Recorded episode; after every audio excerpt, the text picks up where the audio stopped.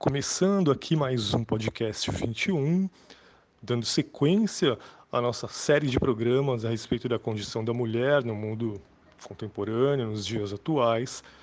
E hoje um programa especial, um programa diferente, porque não teremos um único convidado, convidada. Uh, na verdade, temos aqui algumas falas, né? Eh, de diferentes mulheres, na verdade são cinco mulheres, que vão responder a uma questão. Né? Eu propus a mesma questão para todas elas e elas vão responder, né? cada uma de acordo com as suas experiências, com a sua condição. Né? E a questão que eu coloquei é como é ser mulher no mundo em que a gente vive? Né? Como é ser mulher nesse país, nesse mundo, nesses tempos uh, tão difíceis que a gente está atravessando. E eu fiz essa, eu fiz essa pergunta para cinco, né, para cinco mulheres. Uh, elas vão se apresentar né, e, e vão responder essa questão, ok? Uh, mas antes de, de colocar aqui as, as respostas, as reflexões, eu vou aproveitar esse programa e vou ler também uh, três trechos uh, de três obras importantes para a construção de um pensamento feminino, feminista no mundo, uh, em especial nas Américas. Eu vou ler aqui, para começar, eu vou ler uh, um poema. Né? Vou ler um poema de uma poeta ou poetisa, como preferirem, da Nicarágua, chamada Gioconda Belli. Né? Na verdade, ela é uma escritora, ela escreve, ela tem romances também, além de, de poesia, e ela trata muito da questão da mulher uh, nas suas obras. E eu vou ler aqui esse poema da Gioconda Belli, para a gente começar esse podcast. Esse poema se chama Conselhos para a Mulher Forte. Se és uma mulher forte, te proteja das hordas que desejarão almoçar teu coração. Elas usam todos os disfarces dos carnavais da terra, se vestem como culpas, como oportunidades, como preços que se precisa pagar te cutucam a alma, metem o aço de seus olhares ou de seus prantos até o mais profundo do magma de sua essência, para não alumbrar-se com teu fogo, senão para apagar a paixão, a erudição de tuas fantasias.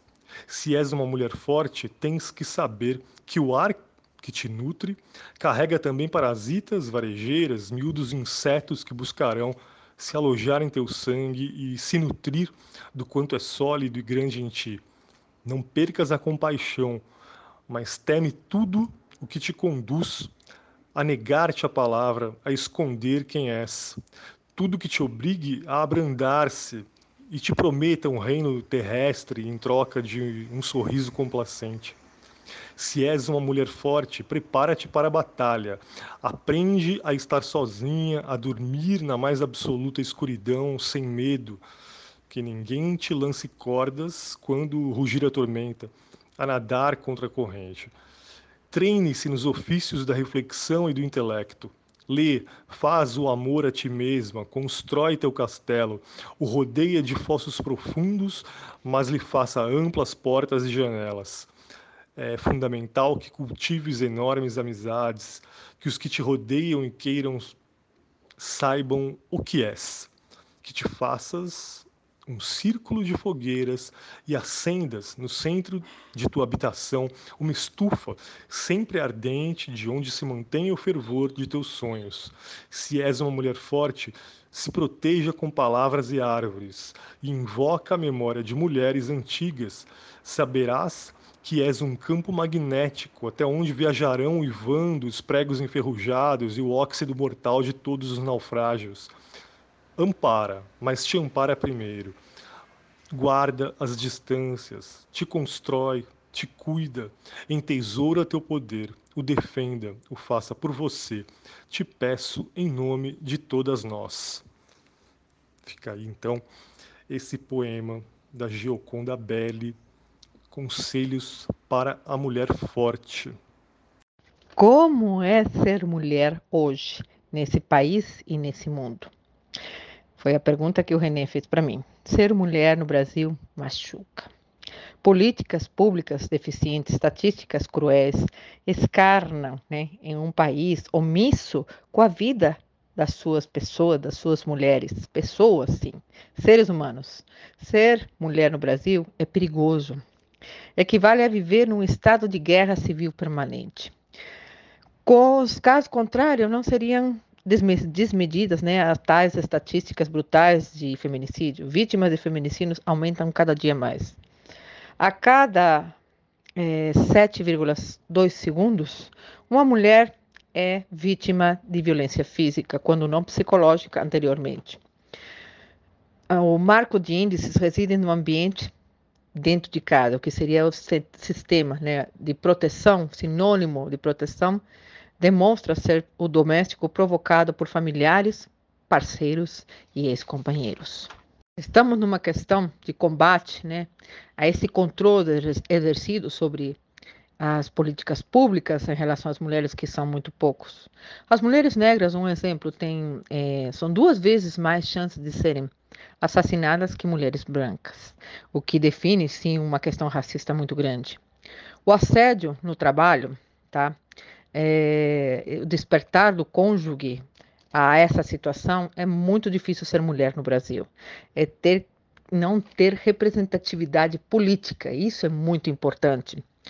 Ocupamos o, dez, uh, o, centésimo 54 lugar, né, entre 193 nações no ranking elaborado por países árabes também, o que significa que somos um país muito machista. A América Latina em si é um país muito, muito machista. E a, a gente tirando exemplos de uns que outros, como alguns exemplos do Uruguai e outros exemplos de países feito o Chile, talvez tenha estatísticas melhores, né? No Brasil, é o segundo país que mais faz cirurgias plásticas com fins estéticos, o que significa que a mulher quer corresponder a outros padrões que é, é jogado pela mídia tá? Pela questão da, do neuromarketing, que é assim que a mulher vai ser aceita, vai ser admirada, vai ser amada. E aí corre graves riscos também em vazios existenciais. Para muitas mulheres, assumir várias proporções dentro do mercado de trabalho dessa jornada, nessa quarta jornada, além da profissional, é o da casa, né? É o da materna, é o do cônjuge. A luta cívica das mulheres é pelo fim da desigualdade, mesmo com um nível de brasileiros bastante machista, em média de 76,5%. Rendimento, né? E são dados formados pelo IBGE. No mundo, nos Estados Unidos, ainda está no ranking, né? A vigésima terceira posição também, que não é muito favorável para a mulher. São alguns países mais ou menos desenvolvidos de origem europeia que ainda têm possibilidades de falar sobre uma evolução feminina, no caso da Alemanha, né? E no caso de pensamentos de nível europeu que não não condizem com nossa cultura. Infelizmente, ainda a mulher é escrava da própria situação, é escrava na hora de educar os filhos, principalmente os filhos homens, ainda continuam educando de maneira machista de como tratar uma mulher e não com respeito. Então, o respeito acima de tudo e o ser humano como ser ser humano, mulher é um gênero humano.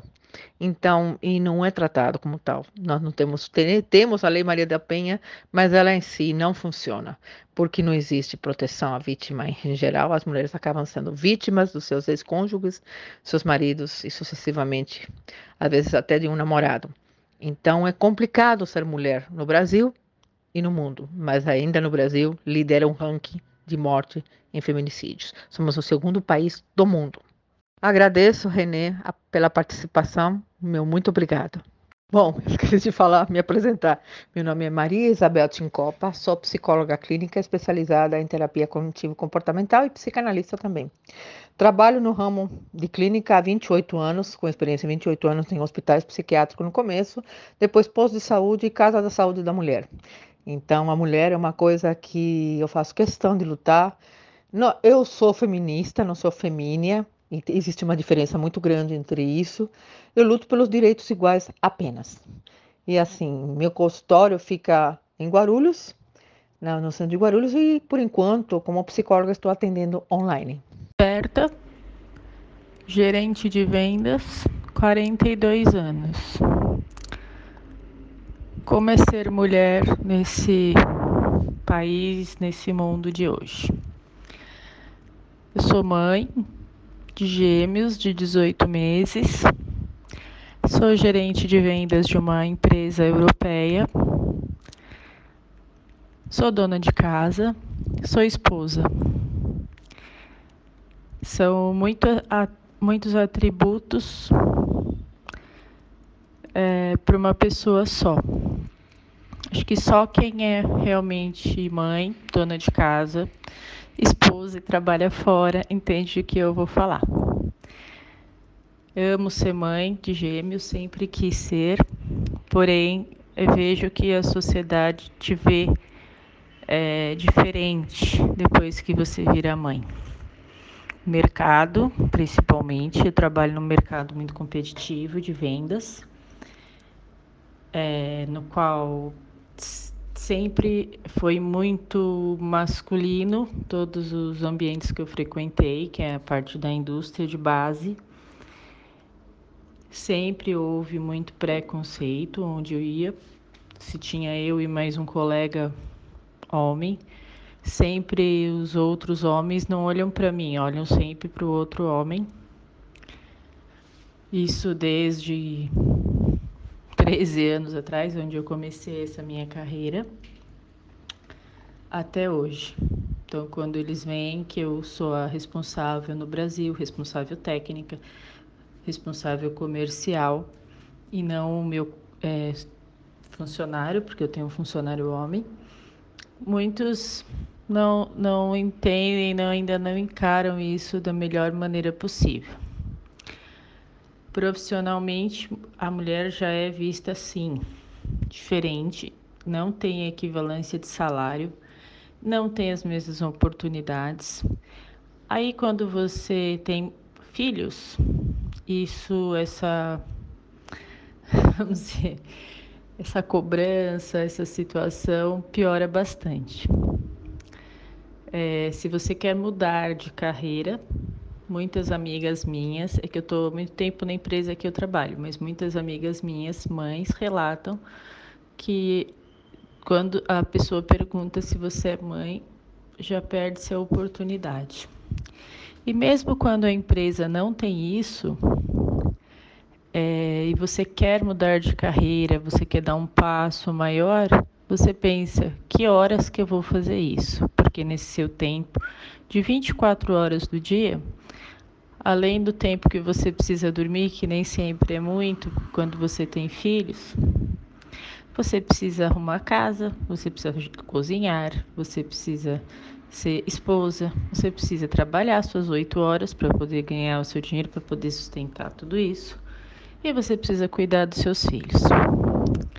Então já é muita responsabilidade. Aí você pensa, recebi uma proposta, será que eu vou, será que eu vou dar conta? Então a própria cobrança interna da mulher também atrapalha é, nesse mundo de hoje.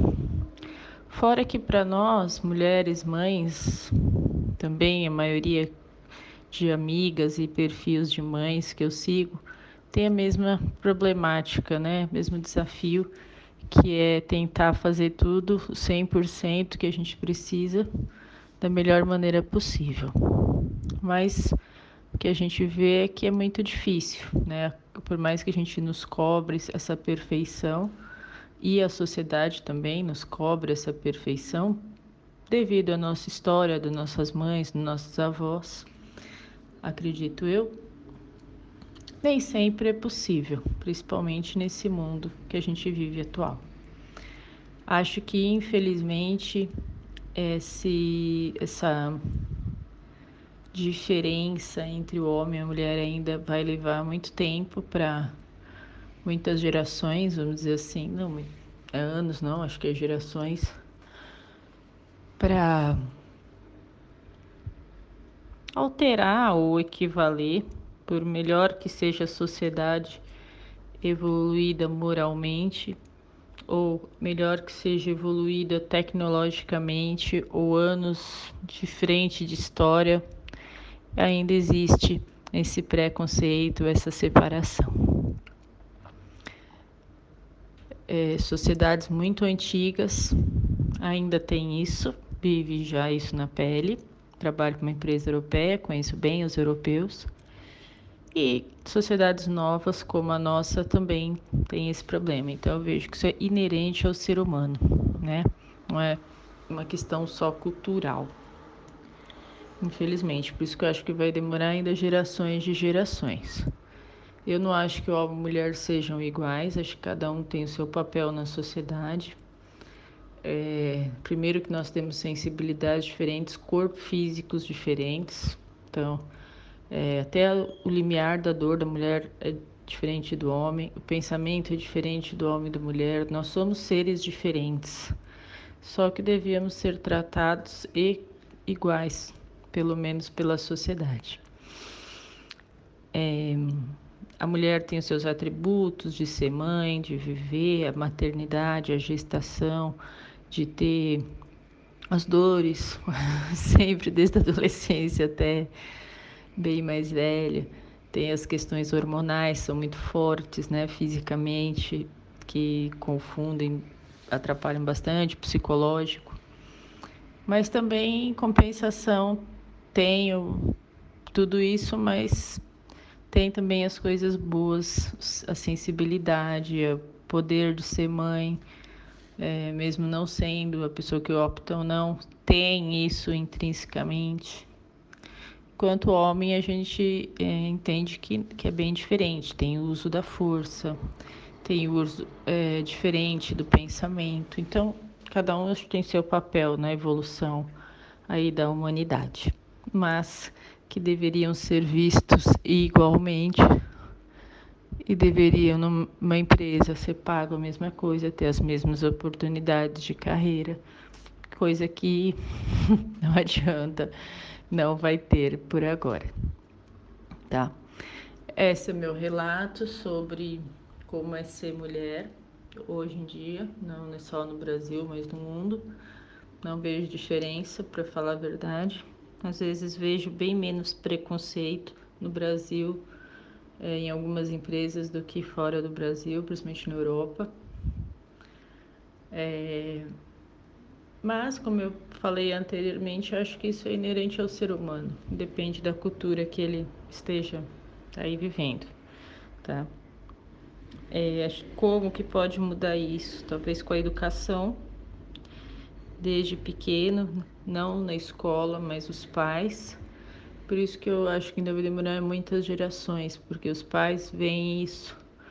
É, nós pais, mãe também, digo, né? O pai, a mãe, a família, é, cria essa divisão, né? Entre o homem e a mulher, é, o rosa e o azul, qual é o papel do pai, da mãe, da mulher, qual é o papel do menino e da menina. Então, desde pequeno existe isso. Brinquedos só são assim, roupas são assim desde pequeno. Então, por isso que eu acho que vai demorar muitas gerações ainda para mudar. Lógico que a gente já vive num mundo é, bem diferente quando eu era pequena, né? Vamos dizer assim. Mas ainda acho que tem muitas gerações e muita evolução e muita coisa para acontecer, para impactar, para começar a alterar a cabeça das pessoas. Essa é, a minha opinião sobre essa pergunta. Espero ter contribuído e agradeço o convite ao Renê Duarte. Tenham um bom dia. E antes de dar sequência aqui às falas das nossas convidadas desse programa de hoje, eu vou ler mais um trecho de uma outra obra, né? na verdade agora um, um, trecho de um romance de uma autora caribenha chamada Jamaica Kincaid. O livro se chama A Autobiografia da Minha Mãe.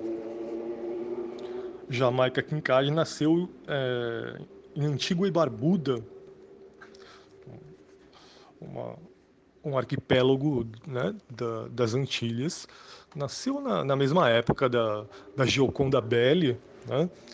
aquela artista que a gente uh, tratou aqui no começo do programa, né? leu um, um poema dela no início do episódio.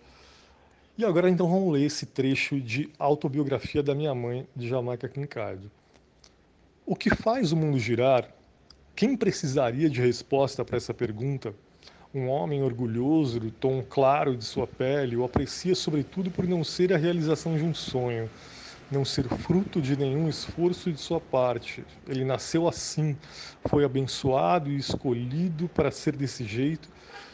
Isso lhe dá um privilégio especial na hierarquia de todas as coisas. Esse homem se senta sobre um planalto, não no nível do chão, e tudo que vê prados férteis, vastas planícies, montanhas altas com tesouros enterrados, mares turbulentos, oceanos serenos, tudo isso ele sabe com uma certeza ferrenha que deve lhe pertencer. O que faz o mundo girar é a pergunta que ele faz quando tudo o que vê está seguro em suas mãos, tão seguro que ele pode deixar de olhar de vez em quando, pode criticar, pode pedir que lhe seja tirado, pode amaldiçoar o momento em que foi concebido e o dia em que nasceu. Pode ir dormir à noite, de manhã, acordar, e tudo o que vê continua seguro em suas mãos. E ele pode perguntar outra vez o que faz o mundo girar, então terá a resposta e ele irá para os livros e existem inúmeras respostas, todas diferentes, existem inúmeros homens, todos iguais. E o que eu pergunto?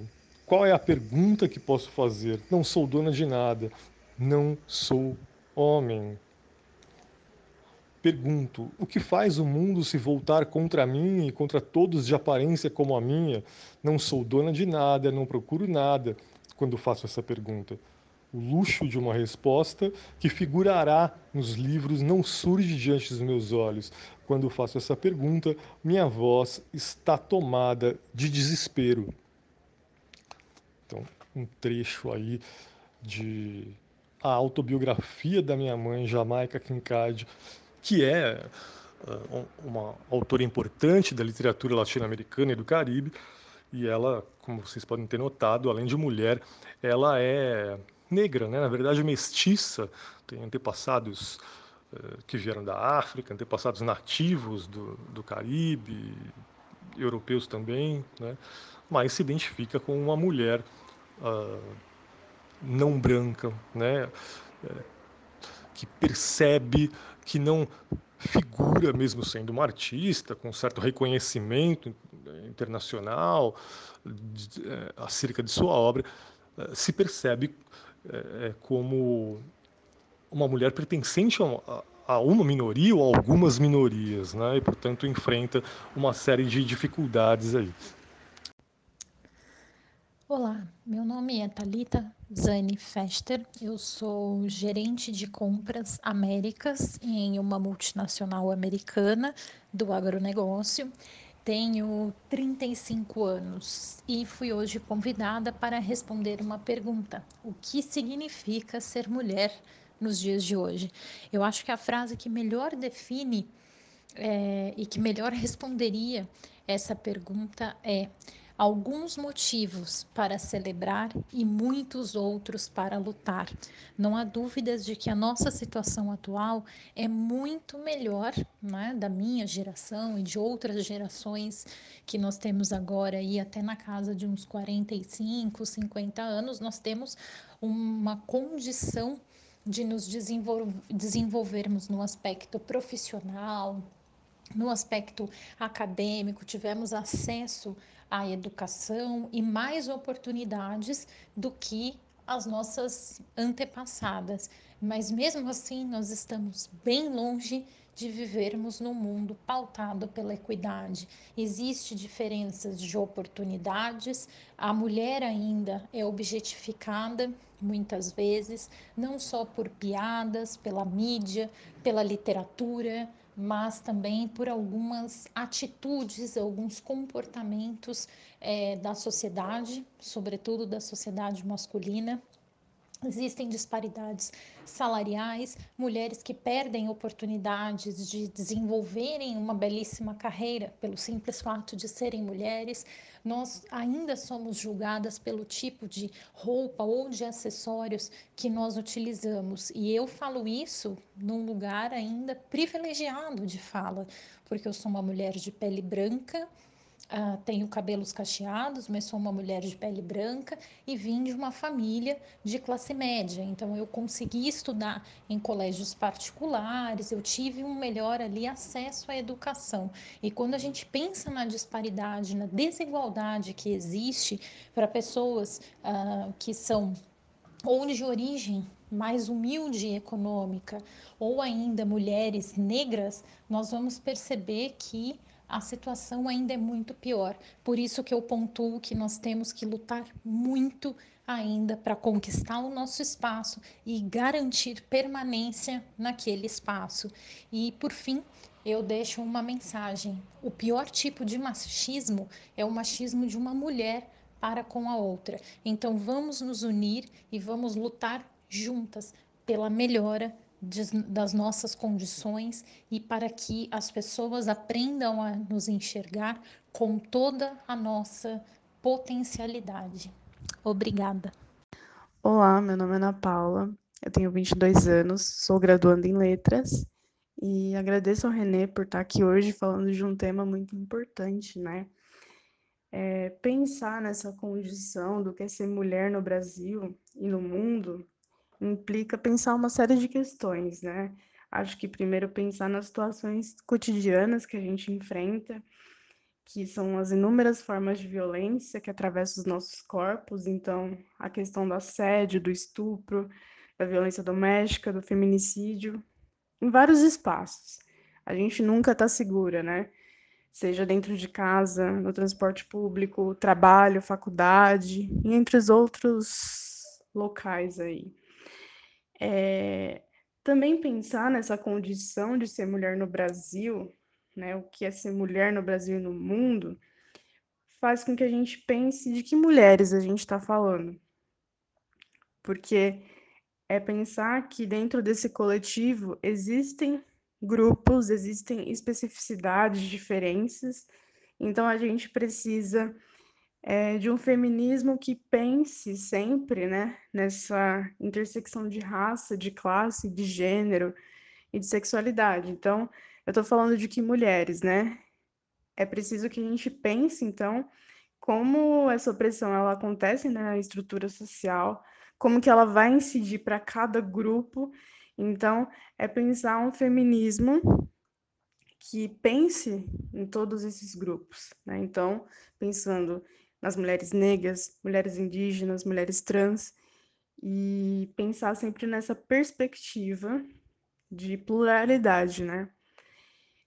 Pensando nisso, já trago aqui então né, a questão da luta das mulheres. Eu acho que a gente teve lutas muito importantes no mundo e no Brasil ao longo do tempo, e a gente vê que só a luta que transforma de fato, né? Porque a luta ela toca na estrutura social, toca nas políticas públicas e é através disso que a gente vai mudando as nossas subjetividades, vai conquistando os espaços necessários. E apesar né, da gente ter muitos discursos, ações conservadoras, a gente sempre tenta se fortalecer, seja no coletivo, né? E acho que é nisso, né? No coletivo, nós mulheres a gente se encontra. Então, é criar uma agenda né, que pauta as necessidades para a gente combater o machismo, para a gente combater o patriarcado. E também tem em mente né, que nesse âmbito político a gente precisa é, pensar que a gente não pode ter uma representatividade vazia.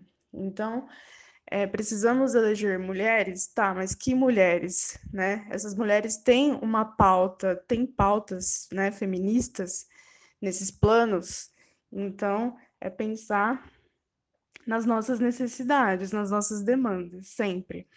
E a gente vê que a luta é tão importante, a exemplo dos próprios países vizinhos. Recentemente a gente teve a Argentina, né, com a questão da legalização do aborto. E acontece que no Brasil, uma coisa que nós mulheres estamos sempre cansadas, né, de estar tá sempre falando óbvio, a gente ainda está discutindo essa questão do aborto, da legalização e da necessidade disso. Então, é, o que eu percebo e que eu compartilho, essa vivência minha aqui, é de estar cansada, né? A gente está cansada de sempre ter que estar tá falando sobre isso, lutando contra isso, mas é o único meio da gente conseguir é, conquistar os nossos direitos, né? Eu percebo que, apesar dos retrocessos do nosso país, né, a gente vê tanto discurso, tanto comportamento machista, mas apesar de tudo isso, eu percebo que as tecnologias, de uma certa forma, elas ampliaram o acesso à informação. Então, hoje a gente tem mais espaço para trazer as discussões referentes ao feminismo, né, as nossas pautas. E pensando na minha área, né, aqui de letras, e eu também que sou amadora da literatura, pesquiso literatura periférica, eu percebo que a literatura é um meio de transformação, é um mecanismo de denúncia e é um local de resistência. Então a gente vê as inúmeras linguagens aí, a música, a arte, o audiovisual, e pensando na literatura periférica, por exemplo, o quanto os saraus, o quanto os slams, por exemplo, trazem essas temáticas nos textos a respeito das pautas feministas, do quanto é importante essa luta, né? Então, a gente vê que as mulheres estão produzindo cada vez mais, assumindo suas próprias narrativas, e isso é muito importante, porque é através dessas múltiplas linguagens que a gente consegue acessar as pessoas, sensibilizar e convocar elas para lutarem junto com a gente, né? E o caminho é esse, é resistência, porque as mulheres que vieram antes de mim mostram que o caminho é sempre lutar, porque só a luta muda toda essa situação. Meu nome é Eunice, eu tenho 19 anos e eu sou estudante de Direito. Ser mulher no século XXI ainda é uma luta diária. Por mais que tenhamos conseguido muitas coisas ao longo do tempo, a desigualdade de gênero ainda é muito grande. Ser mulher significa ter que se esforçar muito mais porque muitas vezes duvidam de nós. É ser vista como louca só por falar a verdade. É se sentir insegura em sair sozinha. É sempre ter alguém duvidando da nossa palavra. Mas eu sou uma mulher cisgênero e ainda tenho muitos privilégios por isso. Infelizmente, ainda é muito comum receber cantadas desagradáveis na rua, independente da roupa que nós usamos. Eu nunca fico quieta nessas situações. Sempre xingo e saio correndo, porque eu tenho medo de que algo ruim possa acontecer comigo. Nosso corpo não tem paz nem quando está morto, já que muitas vezes funcionários de funerária podem abusar do nosso cadáver. Não vou mentir, eu queria muito ter nascido como homem, porque tudo seria muito mais fácil e eu me sentiria muito mais confortável, segura e poderia usar a roupa que eu desejasse sem ter medo mas como sou mulher, tenho que honrar isso. Minha mãe sempre me disse que devo mostrar para todos que eu sou mil vezes melhor por ser mulher. Aqui no Brasil, a gente tem uma onda muito forte de feminismo que nos une, mas em outros países ainda há uma cultura do machismo extremamente forte. Graças à internet, as mulheres conseguem se juntar cada vez mais, conseguindo compartilhar e expor os seus problemas, tendo a ajuda de pessoas que nem conhecem, mas que sentem a sua dor. A sociedade em si melhora aos poucos a cada dia, porque as mulheres se tornam cada vez mais fortes e pararam de aceitar caladas as coisas que sofriam, colocando cada vez mais um ponto final nessas situações desagradáveis.